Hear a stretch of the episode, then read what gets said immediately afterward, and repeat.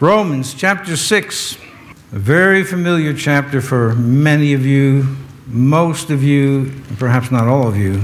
But there is tremendous amount in this one chapter of truth, obviously, but of the depth of what was accomplished on the cross by Jesus, whom we call the Christ. And so we go to the first verse, and you should read chapter 5. I'm not going to. For the context, and then go over to chapter 7 for further context for chapter 8, because these chapters run together. What shall we say then? Shall we continue in sin that grace may abound? God forbid. How shall we that are dead to sin live any longer therein? Know ye not that so many of us, as were baptized into Jesus Christ, were baptized into his death. Therefore, we are buried with him by baptism into death, that like as Christ was raised up from the dead by the glory of the Father, even so we also should walk in newness of life. Simple title, taken from the first verse for this message Shall we continue in sin? And while I was meditating on these verses, the last couple of days actually, was various thoughts that came to my mind that I'd like to share some of them with you. We all know that one thing that is absolutely inevitable in life is that we're going to die. And it's not a pleasant subject to talk about, perhaps not even to think about. But I would submit to you that in order to live a life that is not only pleasing to God, which would be first, but a life that is displaying wisdom of what I've just shared with you, it takes a knowledge, at least a visitation periodically, that you're going to die. And over these long years, of course, I've seen so much, I've heard so much. But I want to share with you a story, which is true, of a cousin of mine after I was born again, my wife and I were born again, there was one of our family members who was asking me some questions or just sharing with me what he called a spiritual moment. Now, to my knowledge, I am the first, not the only one now, but I was the first in my family that I know of that was born again. Anyway, this relative of mine began to share that he and his wife had a spiritual experience, and he told me this story. He had a daughter who had some type of mental handicap, and I don't really remember exactly what it was. That eventually she needed to be put into a home where she can be properly cared for. And so it was their habit to go and visit their daughter and uh, just spend the day with her. I believe it was every weekend, but I know it was frequently. And one day, as they went to the home where she was, and they took her out, which is their habit go for a ride or go someplace, and I remember she's more than a bit mentally handicapped. She was in a home. They were driving past a cemetery, and she was sitting in the back seat, and she said to her father and to her mother, You know, pretty soon I'm going to be in there. And this, of course, shocked the parents, and they immediately said, Don't talk like that. Don't say that. A little while later, she asked her mother for a new dress. She says, I want to look pretty when they put me in the coffin. And again, the parents are really surprised at the things that she's saying, keeping in mind that, well, she is mentally handicapped, but she's speaking in a way that is beyond, you know, just a handicap. A little later after that, she asked her mom to do all of her fingernails, polish them, because she said she wanted to look pretty in the coffin. Well, after several of these type of statements, they really didn't know what to make of it. And it was just a couple of days later that this home called to say that their daughter had passed away. How does a person know? How does a person who is not quite up to, let's say like an IQ would be a good example. There's average IQ, then there's below average where you're not too quick. How do they know that? This past week, my wife received a phone call from her cousin that her son had suddenly just passed away. Now, from my perspective, he was 51. That would be, you know, fairly young. I know for some of you that's old. She found him there on the bathroom floor, but he also had some type of mental, we'll call it mental illness. I don't care for that phrase, but I'll just use it because it's best understood if I use that phrase, mental illness. And he had it for many, many years. He was a very troubled, troubled mind. And he was having some issues with his breathing or whatever, and he kept telling his mother, I'm going to die. We got to see the doctor, we got to go to the emergency room, and, you know, basically don't talk like that. Now, within the last seven days, she found him in the bathroom, and he's dead. For me, this truth has never, ever left my mind, as I've made this known to you before that I know that I'm going to die. I don't know when. And I do pray for an extended life that I can serve the Lord. That's my main objective. But I don't know when. I passed 51 a long time ago. Patricia, who was the name of a second cousin, actually third cousin, was fairly young. And I'm just simply saying to you that, in my opinion, this is a subject to be visited every so often. You're going to die. But what is it after that? I spent some time last night researching not this message, but I was pretty much done with this. I wanted to divert my mind, and I was studying on some other things, the theology. And honestly, the more I read, the more frustrated I became, to some degree confused, but not really. And the more I read from various points of view, the more grateful I was for this book. I've said to you, for whatever God's good reason is, this is the only book that doesn't confuse me. Others, you have to think things through, sometimes necessarily so and properly so, but this is the only book that doesn't confuse me. In any case, if we all know that we're going to die, why is that? This is my question. Why is this not a preoccupying thought in the minds of every human being on the planet about what's next? Is there anything? I saw what I believe is a Christian comedian sing some Christian songs, but he was singing them from an atheist point of view. I thought, actually, thought it was pretty clever. We know the song, Jesus Loves the Little Children, all the children of the world, red and yellow, black and white. Well, he switched the lyrics as if it was in an atheist's context. No one loves the little children, all the children of the world, red and yellow, black and white. None are precious in his sight. No one loves the little children of the world. I thought that was pretty good because that's the point of view from people who have no faith at all. Nobody loves you. Well, you may say, my father, my mother, my family. Okay. But beyond that, what's beyond that? If you don't believe there's a God, no one loves you up there. There's no one there. I am saying that I do believe, from my own point of view, that this subject of death should be visited in the mind of any intelligent individual from time to time. I visit it more than most people do, I think so that I don't waste my life. And honestly, at this stage, at this age, that concerns me more than any one thought. My wife knows, we've talked about it enough. Don't want to waste my time. Because the sand in the hourglass is not all that much left. How much? I don't know. Just don't want to waste my time because I know what's waiting me on the other side. Sure, it's hope and all that we sang about, which is all true, but I have to appear before the judgment seat of Christ and give an account for my time, for my talents, and what I did. And I understand why people don't think this way, but for me, it's still perplexing and a bit frustrating when people do not consider their end. What happens next? Some never think about it, they don't want to know. Some have made a presumptuous conclusion, whoever's on the other side, whatever God they talk about. It is appointed unto men once to die, and after this, the judgment.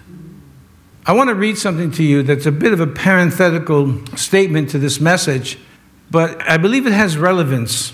We sang today, Create in Me a Clean Heart, that old uh, chorus song been around for decades now. Create in me a clean heart, renew a right spirit, a right spirit, with correct thinking, sober minded thinking. Make me to know mine end, and the measure of my days what it is, that I may apply my heart unto wisdom. But this is something that I want to just share with you, again, as a parenthetical statement. It's called The Autopsy of a Pastor, and the author's name is Thomas Rainer. He writes They are the walking dead. They are dead emotionally. Their vision and passion is dead. Their spiritual life has little life at all. They're burned out. Many have died vocationally, others are waiting for burial. How did these pastors die? He writes, My figurative autopsies uncovered eight common patterns. This is similar to what I gave you a week or so back from Howard Hendricks about why pastors, 246 of them, fell into immorality. I gave you those reasons. This is specifically about pastors once again. Some pastors manifest four or five of them, many manifest all of them. This is what he says. Number one, speaking of pastors, they said yes to too many members. In order to avoid conflict and criticism, these pastors tried to please most church members. Their path was not sustainable, their path was unhealthy, leading to death, spiritual death. Not necessarily salvation, just ineffective as a preacher. Number two, they said no to their families.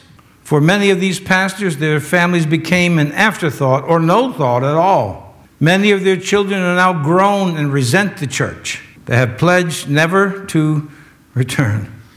You would not believe this, and I'm just going to give you my own little story here. Someone barging in my house while we're eating supper kicks my dog. And he just shoves my dog because he was barking because this is a stranger come in and made all kinds of accusations about me in front of my whole family. Uh, stupid stuff. Stuff you'd hear someone who's psychotic state. And he wasn't psychotic. It happens, folks. And there's application for you. That's why I'm reading this. They said no to their families. They said yes to too many church members. Number three, their spouses felt betrayed as if they were no longer loved, desired, or wanted. Some of these pastors have lost their families to divorce and estrangement, which is sadly true. Number four, they got too busy to remain in the Word and in prayer. Simply stated, they got too busy for God. And then he points to Acts chapter 6, what the early church did when they said, Hey, we got problems in the soup kitchen. And the apostle says, It is not right that we should be down there serving food. We have to give ourselves to prayer and to the ministry of the word, and that's where deacons in the church were born. Acts chapter 6, read it. Number five, they died a slow death from the steady drip of criticisms. Pastors are human. Yeah, I know. That's an obvious statement. We sometimes expect them to take the ongoing criticisms from members as if they were rocks. But a steady drip can destroy even the most solid rocks. Number six, they were attacked by the cartel. Not all churches have cartels, but many do. A church cartel is an alliance of bullies, bully followers, carnal Christians, and even non Christians in the church. Their goal is power. Their obstacle is the pastor. Many pastors have died because cartels killed them. We're talking about little groups in the church. But to my knowledge, we don't have any here. But we did in the past. I can remember walking up the stairs on Good Friday. My heart felt like it had the weight of an anvil when I had just found out hours before there were some people in the church had a special unannounced private prayer meeting praying for the pastor. Translated, that means they're out to get me. And it was someone that I trusted more than others at the time, just as he's reading the scriptures. Cartels in the church. By the way, that's why what was said in prayer was in my mind. And I said, God, this is you speaking to the church. If you say you love God, if you don't love one another, I would seriously go before God and start to question whether you really have God's Spirit. I don't care how much of the Bible you know or how much time you spend in it. I've been a reader all my life. I can speak intelligently on a number of subjects. That doesn't mean I'm a physicist, doesn't mean I'm a medical doctor, an anatomist, or anything else. Just means I'm well read. And it's not just reading the scriptures, it's putting them to practice. So I read you this because it has application not just for me, obviously, it has application for everybody. His seventh reason that pastors die spiritually pastors without vision and passion are dying pastors. They sought to please others before God. People pleasing pastors can fast become dying pastors. The problem is that you can never please all the members all the time. If pastors try, they die. Then, eight, they had no defenders in the church. Imagine a dying person with no medical intervention. That person will die. Imagine pastors without members who will stand by these leaders.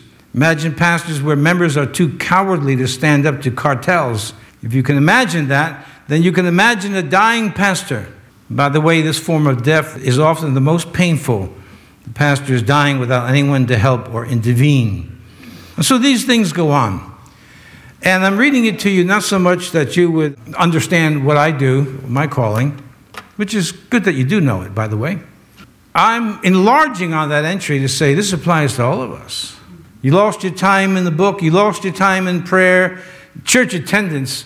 I was reading, this is, let me just use the word depressing. As I'm doing this extra study, I realize I should have been looking at something else and not studying this stuff. But I must know these things. And I'm reading about how much church attendance has fallen off in the last, just the last few years, primarily since COVID, but it's been falling off for quite some time. People feel no need to go to a church service. And the book speaks against that. But hey, can't take everything in the Bible seriously. Pick and choose like we do in the supermarket. Or in an argument of logic, you cherry pick what you will talk about, what you will not discuss. If we do not obey the Word of God, and I thought about this some time ago, my title is pastor. Some people call me reverend, some people say rev. Uh, very few people call me by my first name. Some do, very few. But because of my title, that's not my ticket to heaven. Well, he was a pastor, so he must have made it. We look at leadership in the Old Testament and some in the New Testament, Judas being one of them, and they didn't make it to the kingdom. Ancient Israel, some of them, most of them, never made it to the promised land. They marched around for 40 years. Imagine the conversations of a 60 year old Jew saying, I've been 40 years with Moses. Yeah, 40 years opposing him, 40 years complaining about walking in circles. And do not ever mistake growth, as we sang before about higher ground. If you're walking in a circle, you're going nowhere. Even if you're adding scripture verses to your nowhere journey. So I say that we can apply these things to any of us. How many people are burning out in the world? But the one thing that we should know is that it's not Jesus that burns us out. I went before the Lord years ago, many years ago, and I was feeling burnt out. And some of you who've been with me a while know I have burnt out on occasions. Once it was serious. But I went before the Lord. My heart was heavy about a lot of things. If you're a pastor and you actually care about the people that you pastor, it's a burden.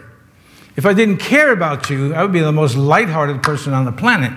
If I didn't care about my family, didn't care about my relatives, didn't care about people's salvation, I'd be very lighthearted. But when you really care about people, it brings a burden. So I'm sitting at the dinner table and I was alone, no one was home, kids were in school, wife was out. And I went before the Lord and I said, Lord, if your yoke is easy and your burden is light, why am I so heavy? Why do I feel so heavy?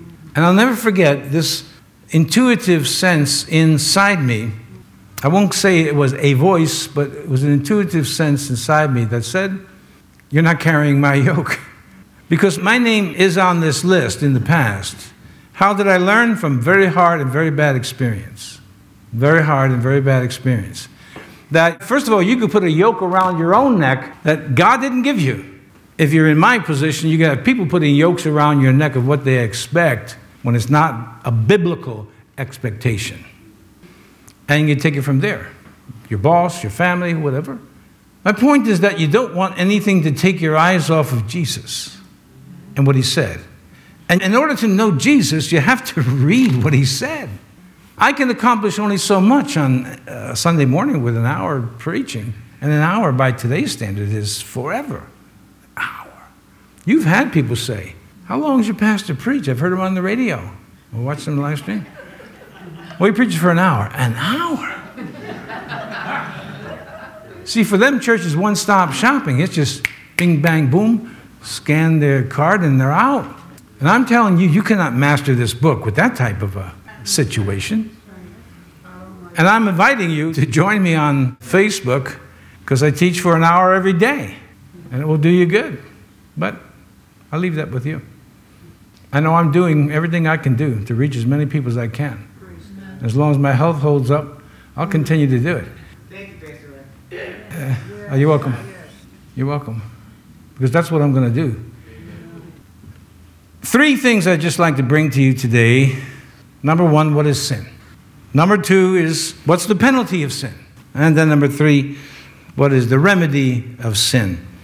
Let me say to you quickly, as I have in the past, but it bears repeating there are certain things we never hear from many, if not most, American pulpits. We hear nothing about hell. In fact, we don't even hear anything about heaven. Sin, sanctification, holiness, and so on. And I know that you here, the majority of you, are biblically literate. You understand that these doctrines make up the Bible. The entire Bible is the foundation. But we don't because we're living in those days where the church, or the, the tares within the church, are causing a falling away from the faith, and the faith of Christ is found here in this book.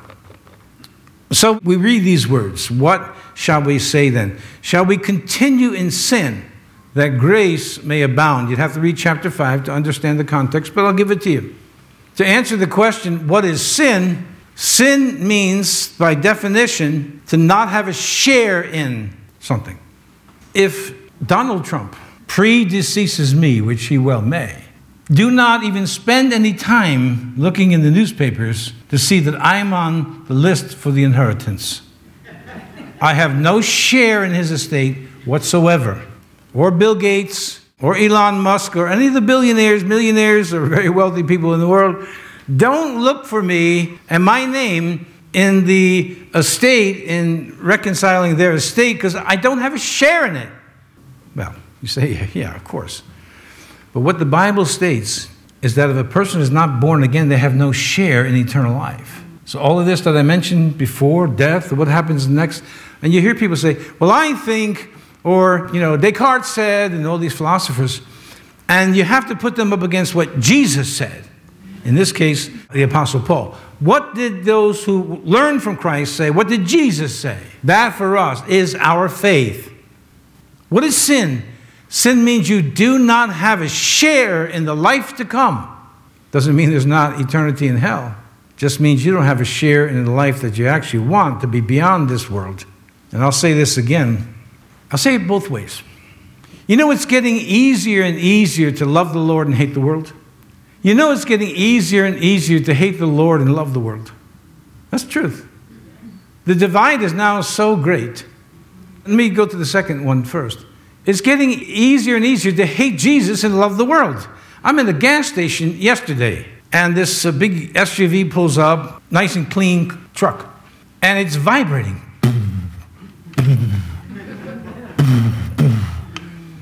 Now, the truth of it is that the music was so loud, all the windows were up. There was no windows open, just the truck is vibrating. I could hear the lyrics coming through the window F and this, and F that, and mother effer, and all this stuff.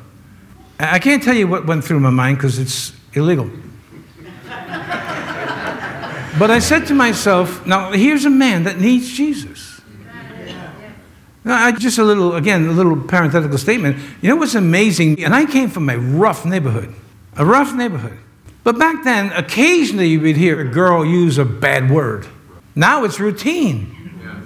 Giving the finger, this and that, this and that. I passed by a young woman who I have a very high opinion of. I like her a lot. She knows me. She always called me Pastor Ray. And I had my earphones in, but I could hear what she was saying. I just happened to pull them out when I was passing her by. I said, You know, my music was loud enough that I couldn't hear your vulgarity, which obviously I did. She said, Oh, good. Well, who am I? I'm just a man. But what I'm saying is that we need to appreciate what sin actually is. It's more than just making a mistake. I've made a lot of mistakes in my life, and I have too. But the book says all have sinned and fallen short of the glory of God. Now we have two choices at this point. We believe it or we don't, just like I just said. For me, it's getting easier. I'm getting very vexed and annoyed and frustrated with the world. But for me, that's a good thing. Others are getting frustrated and vexed with the church, the book, and Bible and preaching, so they just grab it on to the world. But we read here in this book that prophesied things that have already occurred and is saying where this is all going. That this world will be judged by Christ and it will be totally shut down. And his kingdom will come. As much as I am not a part of the estate of any billionaire or millionaire, I thank God as we sang about it this morning, I do have shares in eternal life. Freely given, keep that in mind, freely given, but freely given does not mean you live however you want. What shall we say then? Shall we continue in sin? Well, the second verse is God forbid, but it's actually a colloquial way of expressing the Greek, which means may it never be. May it never be. God forbid. The first question is, what shall we say? And the second question is, how? I want you today, if you pass a cemetery on your way home, or when you're passing a cemetery, and this is again, this is something that I do, I just look in there, it serves as a reminder. Your number will come up. Just don't know when it is. Am I afraid? I'm not. Except that I don't want to have a thought that that day, that moment, when I know I'm going to die, that I wasted my time. I don't want to waste. I'm not going to waste my time. Refuse to. I'm not wasting my time. We, or I should say, when you go past the cemetery, I want you to look in there. And you don't know anything about these people. Some of our cemeteries here are, are very old, some are not. There's not one of them that will be arrested today for any crime against the state of New York or humanity. Not one. And there's only one reason because they're dead. That's the only reason. There is nothing saying on anyone's tombstone that this one was better than the other. We don't know how much money they earned, who was rich, who was poor, who was. We don't know. But the one thing we do know, there's no danger coming out of any cemetery in our area of people committing crimes or doing bad things because of one thing and one thing only they're dead. And so in the second verse, we have the word how. How shall we that are dead to sin live any longer therein? I don't know how people arrange this doctrine. It's not that we don't sin, we all know that we do sin. But and I think I shared this with you last week, if not, it was during my weekly broadcast. When you are truly saved and you sin against God, you're grieved. You're not looking to justify yourself in front of everybody. Well, you got to understand, I'm just, what I understand is that you're a sinner saved by grace and by mercy. That's it. That goes back to loving one another. Look, at, come to me in private after this message and say, I'm better than everybody in this room. I wouldn't argue if you're smarter. You may have a higher IQ than some. I wouldn't argue that you're more well read than some, but I'm going to give you a good statement. So come and see me. That you're no better than me, and you're no better than anybody else sitting next to you, behind you, around you. Christ saves sinners, and all have sinned and fallen short of the glory of God. If the church would love people as much as they love God, well, part of what I was reading last night that was so frustrating is these people were saying, What's wrong with the church? This was the subject I was looking up. And I'm amazed at all these bright minds. One man from a church, the church is literally dying, people are dying off, they're not coming back.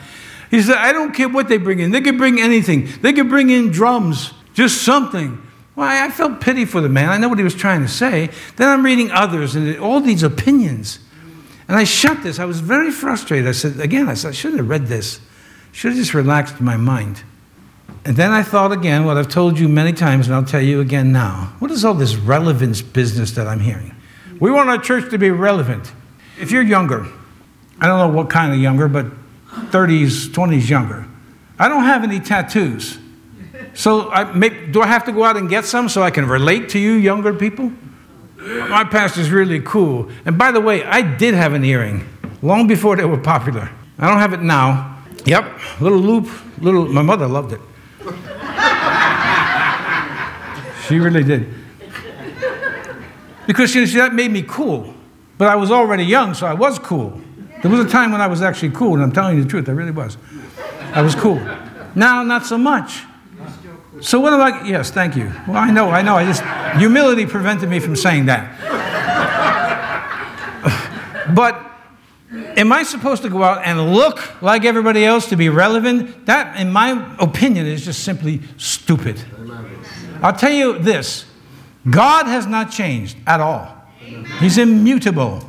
And Satan is irredeemable, so he hasn't changed, and neither has man. Man's needs are exactly the same as they were from the Garden of Eden, and they're the same today. To be relevant, you preach the word in season, out of season, and be ready to give an answer in all of these things. That's relevance God's way.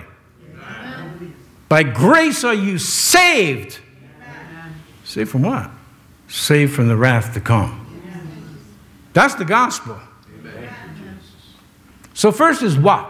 What is sin?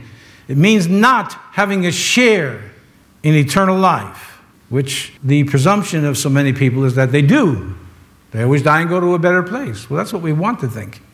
And if I wanted to be as popular as many preachers are, I would do the exact same things that they do. They just slip out pages from the Bible and never talk about them as if they didn't exist. But when I heard a preacher say one time, Your problem is you got to read the Bible. so I did. And I found out that in every single broadcast that he mentioned something, he took his verse out of context. And that helped me. I read the Bible back and forth, back and forth, back and forth. And now I know whom I've believed. And I am persuaded that he's able to keep that which I've committed unto him against that day. That day, that day, that day of judgment. What shall we say? Shall we continue in sin? Well, you say, good thing I'm not an adulterer, and it is a good thing you're not an adulterer. Good thing I'm not a thief, and it is a good thing that you're not a thief. And I don't falsify my testimony, and I don't blaspheme the name of God, and all of this, and on and on. But I'm saying, look for the little foxes.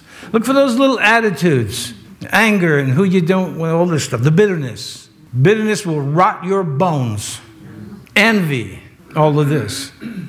I share with you here because I'm your pastor and I know most all of you fairly well. Look for the little foxes. Look for those little deceptions that the devil's got a hook in your mouth. We talked about that last week. How shall we continue in those things? Because we are dead indeed to sinning. As someone has once said, I'm not what I want to be, but thank God I'm not what I used to be. Amen. And I'm not going to talk about that. More sound like braggadocio than anything else. But I'll tell you one thing I was not the kind of guy you want. Tick him off. Never did much talking. Everything I did was always action, not much talking at all. Didn't need to. But I'm dead to that now. And you're dead to that. Who you were is not relevant to who you are in Christ and the pursuit of godliness and the pursuit of holiness. What shall we say? Sin means you have no share in the coming kingdom and so on. But how can you do it when you're dead? That's what this is all about today when we baptize the candidates. By the way, we're following the command of Jesus. I don't think I need to be baptized. You better read the words of Jesus again. He didn't say this is like an option if you feel like doing it. In Mark chapter 16, Jesus says, Whosoever believes and is baptized. Now, I don't want to get too technical with you today about baptismal regeneration, that you got to be baptized to be saved. The thief on the cross had no time to be baptized. John the Baptist, well, that's self explanatory. What did John the Baptist do? What did he do? The Baptist. Why was he a Baptist? Because he took people and put them in water. And the water is a sign of the grave or a cemetery. Dead indeed now to that life that you lived before. And then we bring them back up again. And the beauty of that biblical tradition, symbolism, it may be without true definition. Think of the worst thing that you've ever done. We have abortions. I've met pedophiles, of course, a lot of adulterers, all kinds of stuff. Why go into the seedy details of some of these things that reach my ears? I want you to think of your own life, and I want you to think of the worst thing that you have done. And I ask you, have you really received Jesus Christ as your Lord and Savior? That's going to be asked of every candidate that goes into that water. Have you really received Jesus Christ as your Lord and Savior? And they're going to say yes. Then I want you to think of this blood of Christ and take it by the handful. And here's the book right here of your life, and the blood washes it. Amen.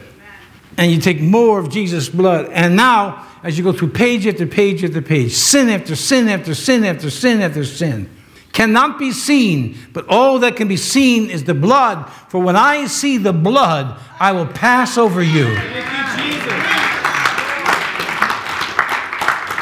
I was once a sinner. I was once a sinner. We have all these great hymns and songs that talk about what we used to be now. Here's the blood of Jesus. You try, you go and try, and find that sin that you committed, and all you're going to see is blood. All you're going to see is blood. Now, in your heart of hearts, you know, and we all know, that you're a sinner.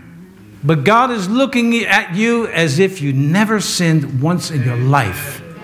Jesus never did, not even once, never holy, harmless, undefiled, without sin. And all of that has been given to you. It's been put into your bank account or your spiritual bank account. It's all been given to you no matter what you've done. It's washed. Apostle Paul will talk in another epistle about what we used to be, what you used to be, what you used to be. But he says, But you're washed. You're washed. Such were some of you, but you're washed by the blood of Christ. by the blood of Christ. When Christ died on the cross, he included me and you with him. That all of his righteousness, think about that, all of his righteousness is imputed to us so that we can now do what no one had ever done before except the high priest, and that was only once a year. We can go into the veil that was split from the top to the bottom when Jesus died on Calvary, and we can approach God directly. You don't have to say to this one who's going to say to that one, to go to that one, to go to his mother, to go over here to talk to Jesus. You can walk in and you can say, Abba, Father. As if you had never sinned.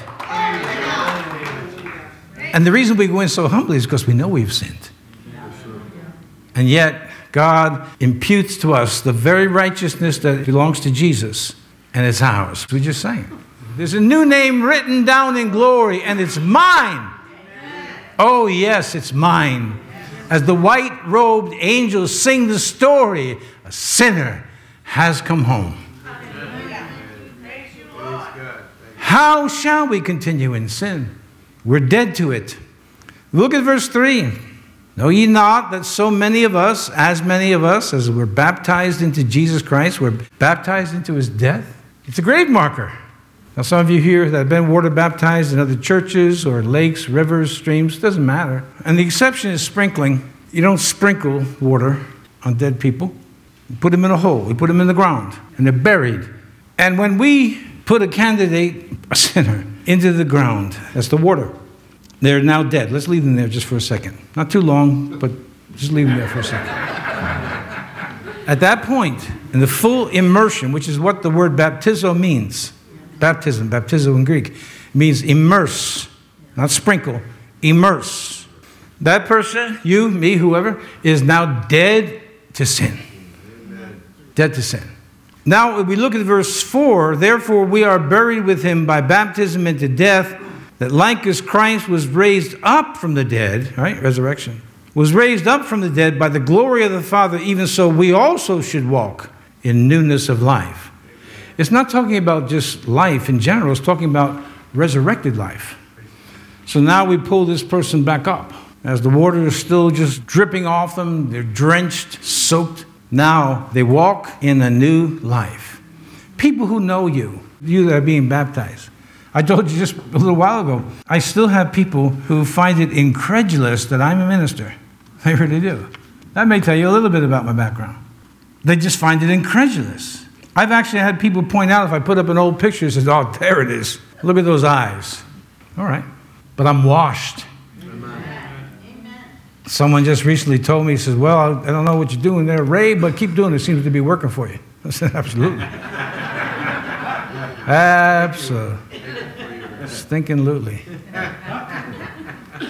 You better believe it works. I'll tell you another thing. When you meet Christ and He actually removes all your fears, you are one intrepid individual. I don't have to fear what man does unto me. After that, it kills my body. After that, there's nothing man can do. My only fear now is I've minimized my fears, just down to one the fear of the Lord. It's clean, and many promises attached to it. So we see that Christ, verse 4, was raised up from the dead by the glory of the Father. Even so, we also should walk in newness of life. That means now. For if we have been planted together in the likeness of his death, we shall be also in the likeness of his resurrection. Notice it's a similitude. Similarly, as we are going into this watery grave, which is similar to burying a body, we are coming up out of the water, which is similar to the resurrection, which we walk in now. In the future, of course, yes, but now. We walk in that now. So I started to say, so your friends notice a change, huh? And some don't like it. Oh, you've changed. yeah, I've changed. And I didn't want or need your permission. Whatever you think of me, I'm supernaturally indifferent to what you think. I sing, I sing, I used to sing before I was saved. I sing because I'm happy. I sing because I'm free. If his eye is on the sparrow, I know he's watching me. And you don't need to get permission from the family. You don't need to get permission from the government to be in the family of God, the family of Christ, which, by the way, is worldwide, obviously, the body of Christ. And some, as I say, they notice it. You know, some maybe they don't, but some notice it. The old saying was, "He got religion." I did not get religion. I had religion first. I got Jesus. Jesus got me. And I like to always amend my statements when I say, uh, when I found Jesus, but I always change it to say, well, he wasn't lost. God isn't lost. God isn't, does anybody down there know where I am? He's saying, do you know where you are? Follow me. Follow Jesus. I've never regretted one single day of it. I'm telling you the truth. Walking in this newness of life. Some of you are here, you've been with me for a long, long time, and you remember Brother Joe Johnson. Many others know his brother Dan because he's with us at least once a year. Joe, even his own family would say this about him. But my opinion of Joe Johnson was that he was by far the best preacher I've ever heard. By far. Well, we had him scheduled to come in, do a few days of service, and when we were in two services in Sunday mornings, 8 and 10, I think that was the times. As he was getting older, I told him, I said, listen, Brother Joe, I'll do the first service so you don't, you know, he was getting older, so I wanted to spare him a bit. And you know how he would speak, for those of you who remember him, he had this very low voice. All right, brother. So I was preaching on the cross. I was preaching about the blood. I was preaching a message similar to this one here, and that you need Jesus and all, and all this. So we closed that service. The second service was about to start a little bit, and we were sitting in my office how you doing, brother? Good to have you. Everybody's looking forward to you being here and on and on. Well, he said, yes, thank you. But he said, I have a favor to ask of you. I said, okay. I want you to go back out there and preach that sermon again. I said, Joe, they don't want to hear me. They hear me every week. They want to hear you. He said, I know it, brother. I know it. He says, but there was a time, this is a man been 50 something years on the road, a lot of times sleeping in his car. That was not known. Paid a real big price to be in ministry, which most real ministers do. I said, Jill, they don't want to hear me, they want to hear you. I want to hear you. I know, he says, but there was a time you could travel from one coast to the other, and every church preached messages like this. This is going back 30, almost 30 years ago. He said, but now you can't hear messages like that anymore, is what he told me. So I'm asking you to go back out there and do it again. I was so reluctant, I said, oh, wow, I mean, so here I find myself saying, Well, we have Joe Johnson with us, but he's not going to speak, so I'm going to preach to you. That's the power of the message of the cross of Jesus Christ. That even a man of God can hear it and say, He wants to hear it again, and he grew up on it. I didn't. He grew up on it. This is the importance of this message. And I'll tell you one last little anecdotal story, and then we're going to close in prayer. Some of you know that for seven years I was in prison ministry. And every weekend, we would go up on a Sunday and we would do services in the men's penitentiary, in the jail, which was all men, and then in the women's penitentiary. It was three units, and we would go do services. I must tell you that it was a great relief whenever I heard those iron bars closing behind me, that within an hour two or three, whatever it was, I was in there, they would be opening back up again, and I'm out. Well, every so often we would do a service on a Saturday night, and I would bring musicians with me that were in my church at the time, and of course I would preach. I'd be the preacher. Well, one night, in the men's penitentiary, if not the entire population, just about the entire population came out. There was not an empty seat anywhere. But what was unusual that night was that not only did the inmates come in and a few correction officers just, you know, watch things, but they all came in. So I really didn't know what to expect like there was going to be trouble.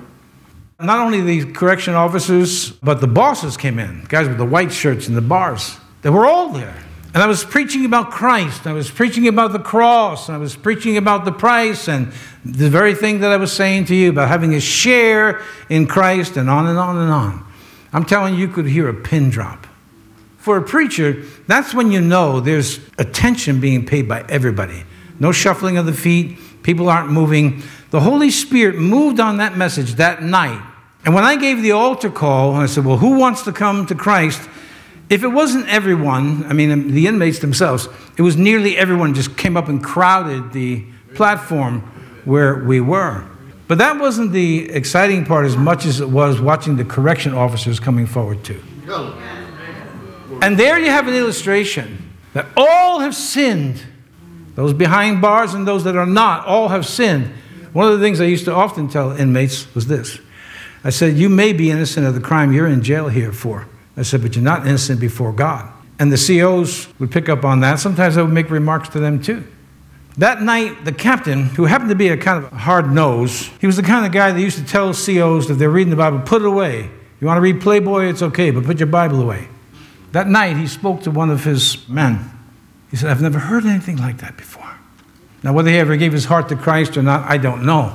But this is what we need. Amen. We need the preaching of the cross. We need the preaching of the blood. Away with this relevant stuff, whatever it means.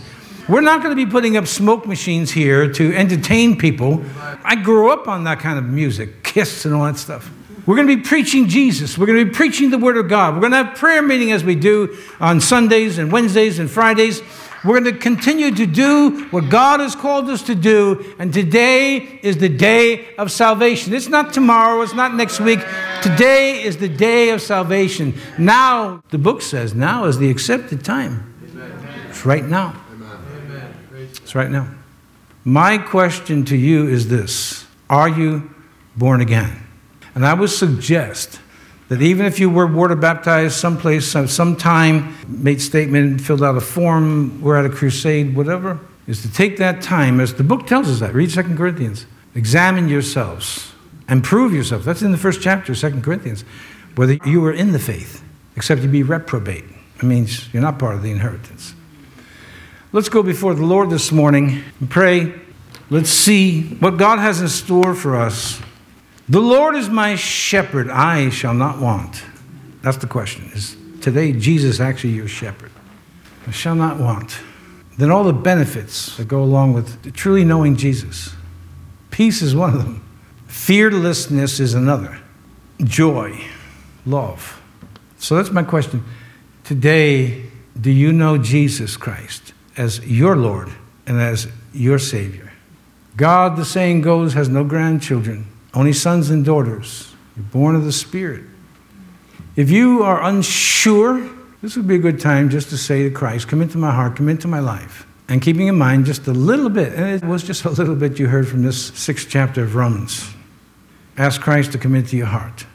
And let me say something to you, both brothers and sisters. When you're truly born again, do not ever, ever express any shame or embarrassment about being born of the Spirit about being a Christian. Never. Absolutely never. Father, I pray today on this baptismal Sunday, those who are going to be baptized, that they would fully appreciate this sixth chapter of Romans, and much of it we didn't even read. That they would walk in a new life, that others would see the change, and it would make them thirsty, that they too would be part of having received Christ as their Lord and their Savior. Pour out of your spirit today, Father God, upon not only those that are sitting here in front of me, that those who have been watching by way of our live streaming, those that are listening by way of the radio. Help them, Father, all of them, to be born of your spirit and to know the peace of Christ and to have the blood of Jesus Christ expunge all the sins, every single one. We give you praise and we give you glory for these things today, God. For the rest that are sitting here who are born again, Help us, God, as David wrote, keep us back from presumptuous sins. Keep us back from little foxes. Keep us back from wasting time. Keep us going forward, going forward, always going forward. Plant our feet on higher ground. We give you the praise today, Father. We give you the glory. We give you the honor. For you are great, you are greatly to be praised. So, Father, we love you and we bless you this day. I ask you to bless the fellowship, the food that we're about to eat, but also to make this day to be what it always has been to me a very special day being water baptized. And I just ask you to bless the rest of the time that we have together today. In Jesus' mighty name. Can you say amen? Amen. Amen. I'll see you downstairs.